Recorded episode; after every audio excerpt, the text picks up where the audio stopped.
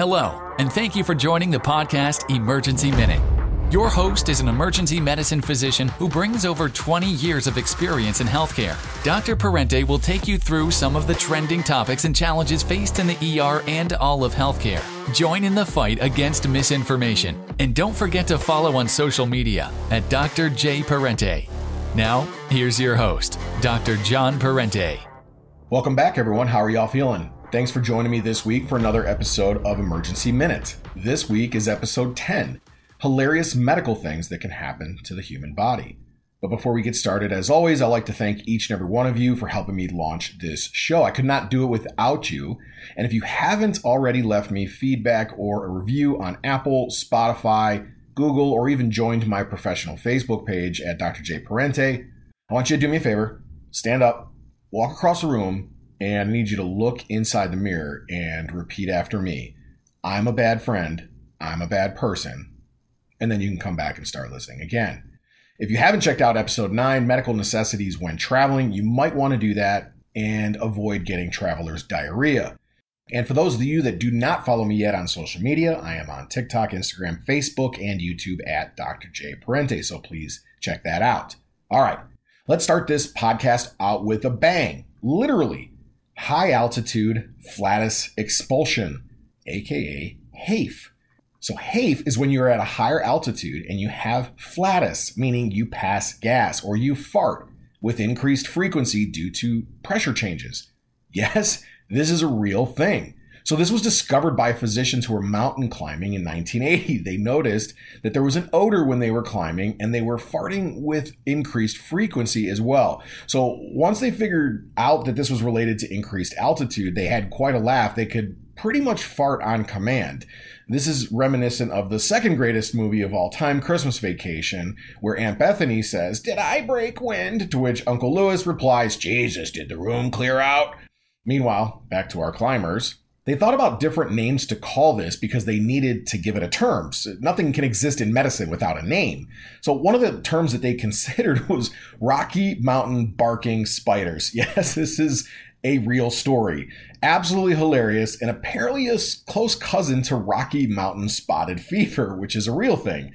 Uh, instead, they figured in order to be taken seriously, they probably need something a little bit more professional sounding. So they piggybacked off high altitude diagnoses of HAPE and HACE, which stands for high altitude pulmonary edema, high altitude cerebral edema, which is basically bad things that happen to climbers at altitude with fluid on the lungs or in severe cases in the brain hence high altitude flatus expulsion. Now, if you've ever been on an airplane, then you have experienced HAFE as well. Airplanes are pressurized, so it's not nearly as severe if you're truly at that altitude. But another term that we often use is bubble guts, which can mean any myriad of anything, as it is a moniker that can be used for any number of GI sounds and sensations. A terrific quote from the physicians who discovered this, Doctors Arnold and Auerbach. I don't know why people are ashamed of it. It's a natural process, and at altitude, it's enhanced. And then he added, You shouldn't put your hind end into a campfire because backflashes are a real phenomenon. I've never heard of anyone exploding because of that, but people have been singed where they don't want to be. Fantastic. All right, what's next? Uh, how about neuropraxia? What is neuropraxia? So, this is a neurologic condition where a part of your body stops working. For the sake of this podcast, I'm referring to hilarious things that can happen to your body.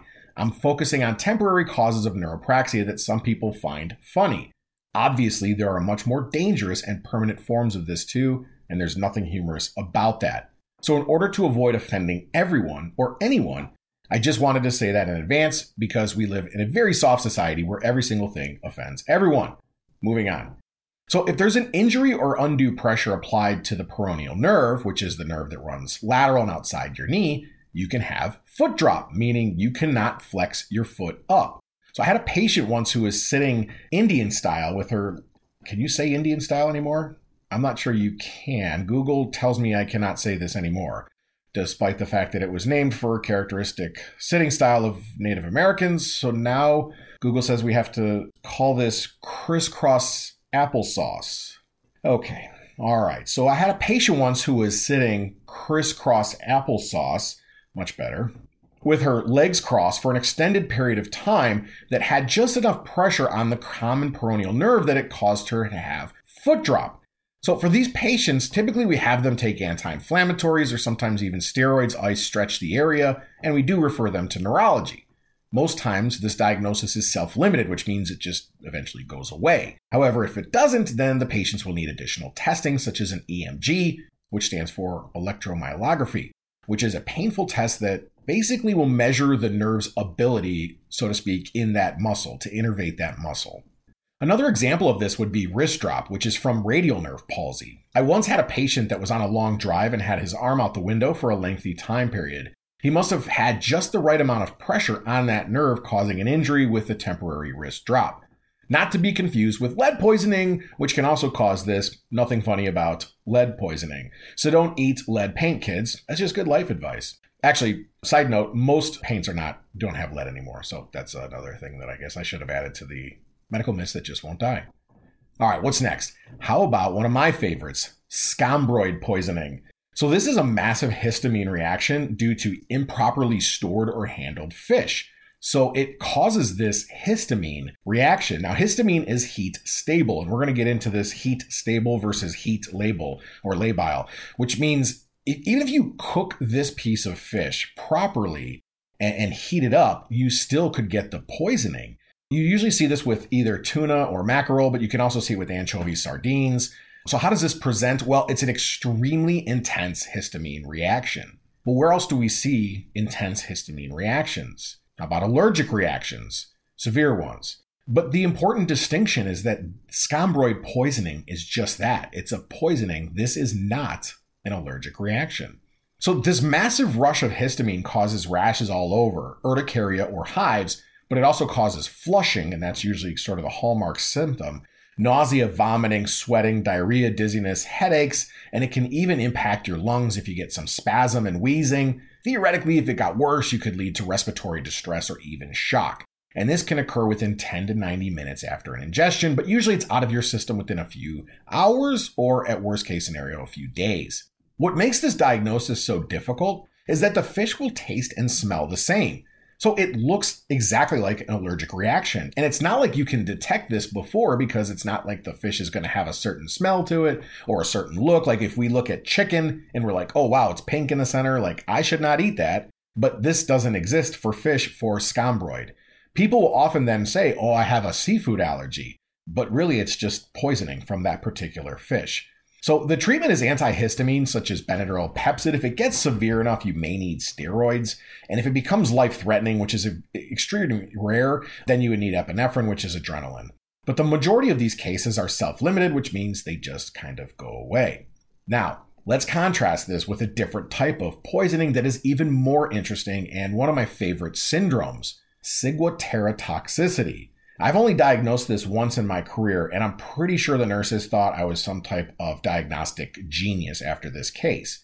CFP, or Ciguatera fish poisoning, comes from a naturally occurring toxin sometimes found in reef fish, usually in tropical climates.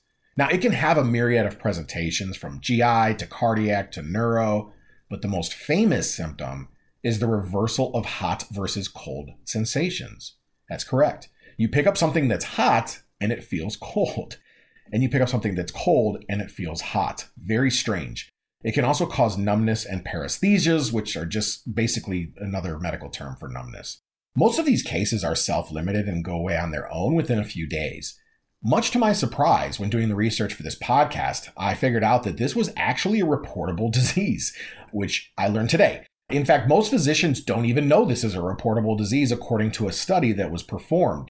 Usually, this type of poisoning is found in tropical or subtropical places. And in some areas where this is common, especially amongst the locals, they don't even seek out treatment because they know exactly what it is when they have the hot and cold sensations that are reversed. So, most of the estimates about how frequent or how prevalent this is are pretty inaccurate. However, from the data we do have, this is not common in places like the Caribbean, Florida, or Hawaii, much more common in places like the Marshall Islands or French Polynesia. All right, let's keep going down the seafood and marine life highway here. Another hilarious thing that can happen in medicine, although probably not very hilarious to the person it happens to, are heat labile toxins. So, what does this mean? Well, there are certain stings that can occur in salt water that will hurt a lot due to a toxin. Many of these are heat labile, which means the heat will deactivate the toxin and actually eliminate the pain. So if you see someone on the beach with their foot in a bucket, assume that it's full of hot water, which is eliminating their pain. That's right. If you have one of these toxins and you submerge your affected body part, typically is you're going to be your foot or your ankle or your arm, in hot water, it will cause the pain to go from 10 out of 10 to, you know, close to 0 out of 10. What are some examples of this? Well, sea urchins, lionfish, scorpionfish, stonefish, and stingrays are among the most common and all have these heat labile toxins. They do recommend treatment with what's called HWI, hot water immersion. And this is done for about 30 minutes in 45 degrees Celsius water, which is no joke. So that's 113 degrees Fahrenheit. Keep in mind your average hot tub's around 100. Usually people put it up to as high as 104, 105, and that's kind of the maximum recommended temperature. So this water is really hot. Now, they make careful uh, recommendations not to have it scalding hot. Like you don't want obviously your skin to be burning off, but it has to be pretty hot in order for it to work. Now, what do you think is better, putting it in hot water or immediately applying an ice pack? Well, they've actually studied this, and it does look to be superior for us to use the hot water immersion as opposed to doing an ice pack or an ice bath to the area. Now, the other thing you have to consider is if you need a tetanus shot or antibiotics, especially if you have an infection or a puncture wound on the foot, or if you're diabetic, or if you're a smoker, you put those things together and it's a recipe for a disaster. Foot infections can be pretty nasty. And selfish plug alert if you haven't already checked out Emergency Minutes Episode 9, medical necessities when traveling, you should give that a listen because a lot of the things that we're talking about today and some of the things you can prevent or some of the things you may need, such as antibiotics, are covered in that show. Now, selfish plug alert number two if you haven't already checked out episode eight, Medical Myths That Don't Die, you might want to check that out as well because I'm about to add another one. How about seawater will wash out the wound and make it nice and clean? The salt will kill any of the bacteria and wash out the wound. Uh, wrong, incorrect. Salt water can have some pretty nasty organisms in it as well. Most common organism for my medical students and residents out there, anyone want to take a guess? That's correct. Vibrio, treated by doxycycline. Guaranteed that's on your boards if you're an emergency medicine physician. All right, speaking of medical students and residents, has anyone heard of peeing on a jellyfish sting as the appropriate treatment? I'm sure you've seen the hilarious Friends episode where Monica gets stung by the jellyfish and they advise her to pee on herself. She just can't bring herself to do it, so Joey steps up and he's going to do it, and he gets stage fright. Ultimately, it is Chandler who rises to the occasion and pees on her to treat her, to which Monica responds that he will always be the guy that peed on her. And she ended up marrying him. I digress. The reality is that peeing on someone has really never been proven to be of any benefit, at least not any physical benefit. I suppose there's somebody out there somewhere that gets some sort of psychological benefit from this, which I can't understand. But moving on. Now, is that because it would be awfully difficult to get individuals to sign up for a study like this? Like, could you imagine? All right, we're looking for some broke ass medical students. All right, you guys just go ahead and line up over there. We're going to give you guys 50 bucks. After that, you're going to take your leg, you're going to put it in a bucket full of angry jellyfish. Inevitably, they're going to sting you, and then we're going to take your leg out of the bucket. Um, we have a bunch of hospital administrators over here who have graciously volunteered their time to urinate on you to see if subjectively that helps your pain. Okay, you guys good with that? Any questions? Could you imagine in this day and age when everybody gets offended by every little thing, the outrage with this study? Oh, that would be uh, that would be uh, fun to watch. Grab the popcorn. All right, so there are far better options to treat jellyfish stings than peeing on someone. The first thing to do is to remove the tentacles, and you need to be very careful when you do this. You see, if you grab the tentacles, you will get stung as well. Now, let's say you have on some really thick gloves and uh, you want to sort of grab the tentacles. It's still not a good idea because what happens is you incidentally will squeeze the tentacles and the nematocyst toxins into the wound, even with just a little bit of pressure. So, the best thing to do is actually grab a credit card and scrape along the wound, cutting the tentacles off at the base, at the skin, without pumping more toxin and more pain into the wound. Most people have credit cards with them at the beach in this day and age, so it is something that you wouldn't have to bring that's extra. Now, if you want to bring something extra, you can pour vinegar onto the wound to help neutralize the toxin somewhat. Now, you can also use what we talked about before, HWI, hot water immersion, that we had discussed previously about those heat labile toxins from the injury. The vast majority of these injuries do not require antibiotics, but obviously that will be on a case by case basis. And if you think you need medical attention, you should go seek that out. Now, you may need some topical hydrocortisone cream or even antihistamines for itching and inflammation. There are some more lethal forms of jellyfish stings that require antivenom, but those are pretty rare and they are usually regionally specific. Again, at that point, you would want to talk to your medical professionals. So that's all I've got this week. So thank you so much for joining me for this week's episode of Emergency Minute. And if you like what you've been listening to, please consider a review on Spotify, Google, or Apple, or share this show with somebody that you know. If I've offended you at all, please consider leaving me a nasty review as well. And you can follow me on any social media platform at Dr. J Parente. And as always, peace, love, and happiness to everyone out there. Cheers, guys. Thanks for joining us this week on Emergency Minute. Join us next time for more hard hitting discussions on some of today's issues in healthcare. Don't forget to leave us a review on Spotify or follow on social media at Dr. J Parente.